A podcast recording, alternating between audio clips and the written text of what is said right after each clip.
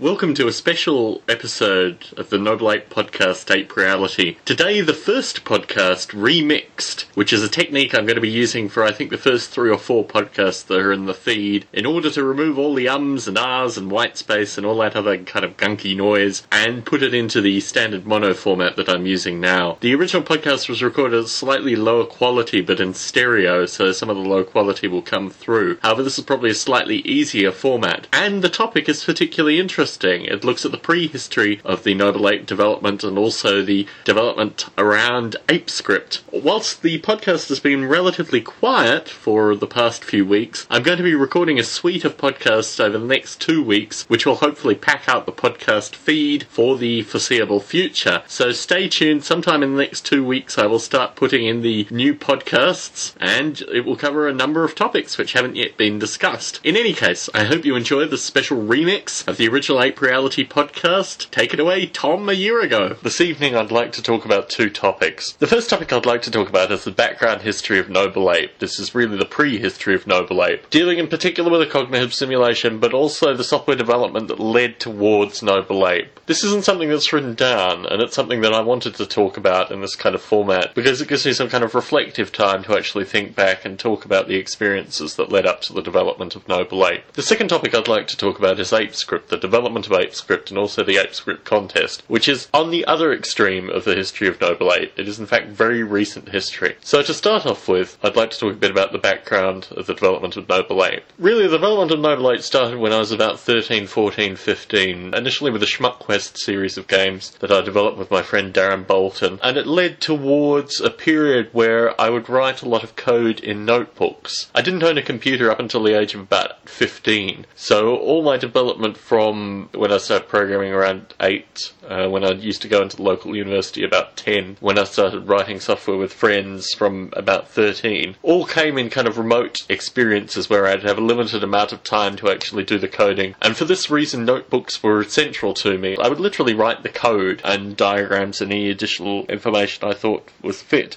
with the view that this would be very precious time when I was in front of a keyboard to actually write the code into the computer and get it to compile and work and things of this nature. The Schmuck Quest series of games were written probably over a 12 month period with my friend Darren Bolton. There was a lot of background documentation. The Schmuck Quest manuals were very rich and actually used by a couple of my friends long after I'd finished with them in, in making a comic book series in Australia. So it was documentation and software development in parallel, which very much mirrors the initial development of Noble Ape, particularly the original manuals. When I was about 15, my high school group went on a trip into central Australia. I had a middle ear infection at the time and mild bronchitis, but the decision was made to still send me on this trip. I had a code book with me and started looking at the transition of landscapes with a view to create some kind of rich simulation environment. I was interested in the time in making a UFO simulator where the UFO flew over a wide variety of, of landscapes. I was very interested in flight simulators and that kind of interface, both the interface in terms of seeing the cockpit cockpit and also the land and various other things moving outside. If you're familiar with the early Falcon vector graphics games, very much of that kind of narrative, but I wanted something that was much richer and more detailed in terms of the landscape, in terms of there being flowing water and trees and lakes and mountains and flat land, grassland, this kind of stuff. So I had a code book and I wrote through this code book and progressively through the trip before we even reached Central Australia got sicker and sicker to the point where I was left in a remote part of South Australia for my grandparents who lived in Adelaide to drive up and collect me. And over most of this period, I was quite delirious and then recuperated in South Australia with my grandparents and, and proceeded to write this code book. At the end of completing this code book of this landscape UFO simulator, I sent the code book back to a friend in Canberra who, with his father, actually wrote the code into the computer. I think it was Turbo Pascal or Turbo C from memory, can't remember which. I think they may have only had Turbo Pascal. And I wrote code conversion and stuff. And this whole background narrative written code came from when I was a young child having access to books where you'd write your own fantasy games in BASIC and things like this. So, very familiar with how to write code books in that regard too, and plenty of diagrams diagrams and explanations and, you know, if this section doesn't work, try this. But most of the time, I basically wrote straight code. Anyway, I arrived back in Canberra, and within a day of me arriving back in Canberra, in fact, possibly even on the same day I arrived back, I got a telephone call from my friend who was very excited because he and his father had typed in this code and had compiled, I think, pretty well first time. And they were looking over this landscape and describing these things, and they said, "What? What are these strange floating disc-like things?" And I said, "Oh, they're the UFOs. You know, rolling hills and water and flyovers, and it all looked very early '90s vector graphic style, beautiful." But that really is the background of Noble Ape in a kind of prehistory sense, I developed a lot of separate simulations, an Agar simulator that I remodeled into the cognitive simulation of Noble Ape, but there were lots of different bits of software, also compilers and interpreters and things like that, where I wanted to take all this software and kind of push it all together into what was originally called the Nirvana project, which which went on to, of course, be Noble Ape. That's one of the, the fundamental stories, basically, in the background of Noble Ape. The cognitive simulation component was done, I was in the shed after the original foundation of Noble Ape, but I had lots of old Agar simulation that I'd written on machines probably in the early 90s. I can't remember. It was after the it was after the visual vector graphics, but probably in a similar time frame to Schmuck Quest when I actually ported it over to Windows. Porting it to Windows was a big event for me personally. The UFO sim was was written for Windows, but I programmed the Schmuck Quest series for the Mac, and porting it over to Windows was a was a big event. So around that time, I wrote an Agar simulation. Always very interested in kind of vector landscapes and trees and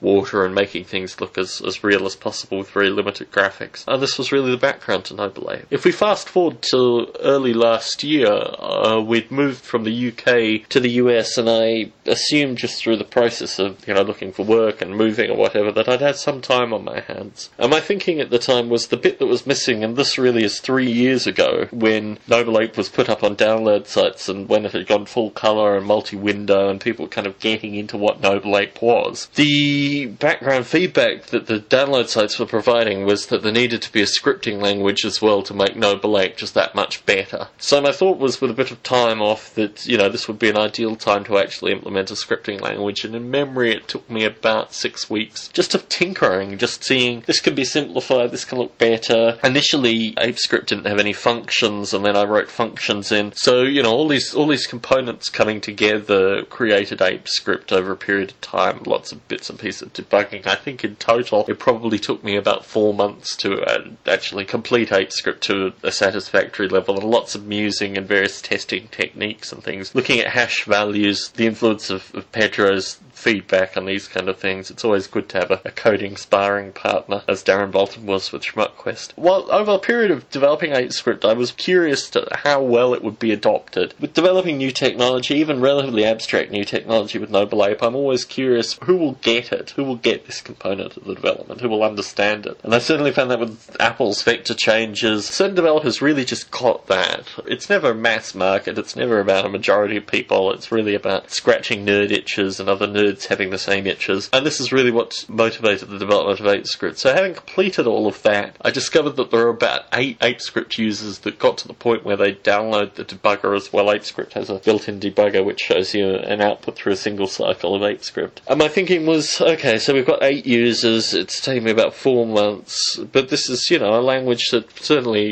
university students should be relatively receptive to. But how do you get it out there without active publicity? And my thought was the ApeScript contest. Well, what's the ApeScript contest? The ApeScript contest has two aims. The first is to get people thinking dynamically about how they can use this ApeScript language both within the simulation and as an external component of their own technology or just standalone or whatever they want to do with the idea of ApeScript. And the second part is actually to do with bug submission. It's uh, very difficult to write open source and the nature of Noble Ape because really the only kind of bug testing that you do, you do yourself. There's not a lot of user feedback in terms of bugs and they're very difficult to track even when you do get user feedback. So the two components were getting people using ApeScript and getting them using it dynamically and at the same time creating a set of bugs that existed within ApeScript that could be fixed that needed to be fixed, irrespective of whether or not they could be. So these, this was, you know, the motivation by the ApeScript contest, and there has been nothing more done on the ApeScript contest bar the seed of an idea, primarily because I want to work out the legalities of it. By the way, the prizes are in cash. I think this was very important to me that rather than offering people iPods or any of that kind of nonsense, that we just give them cash, you know?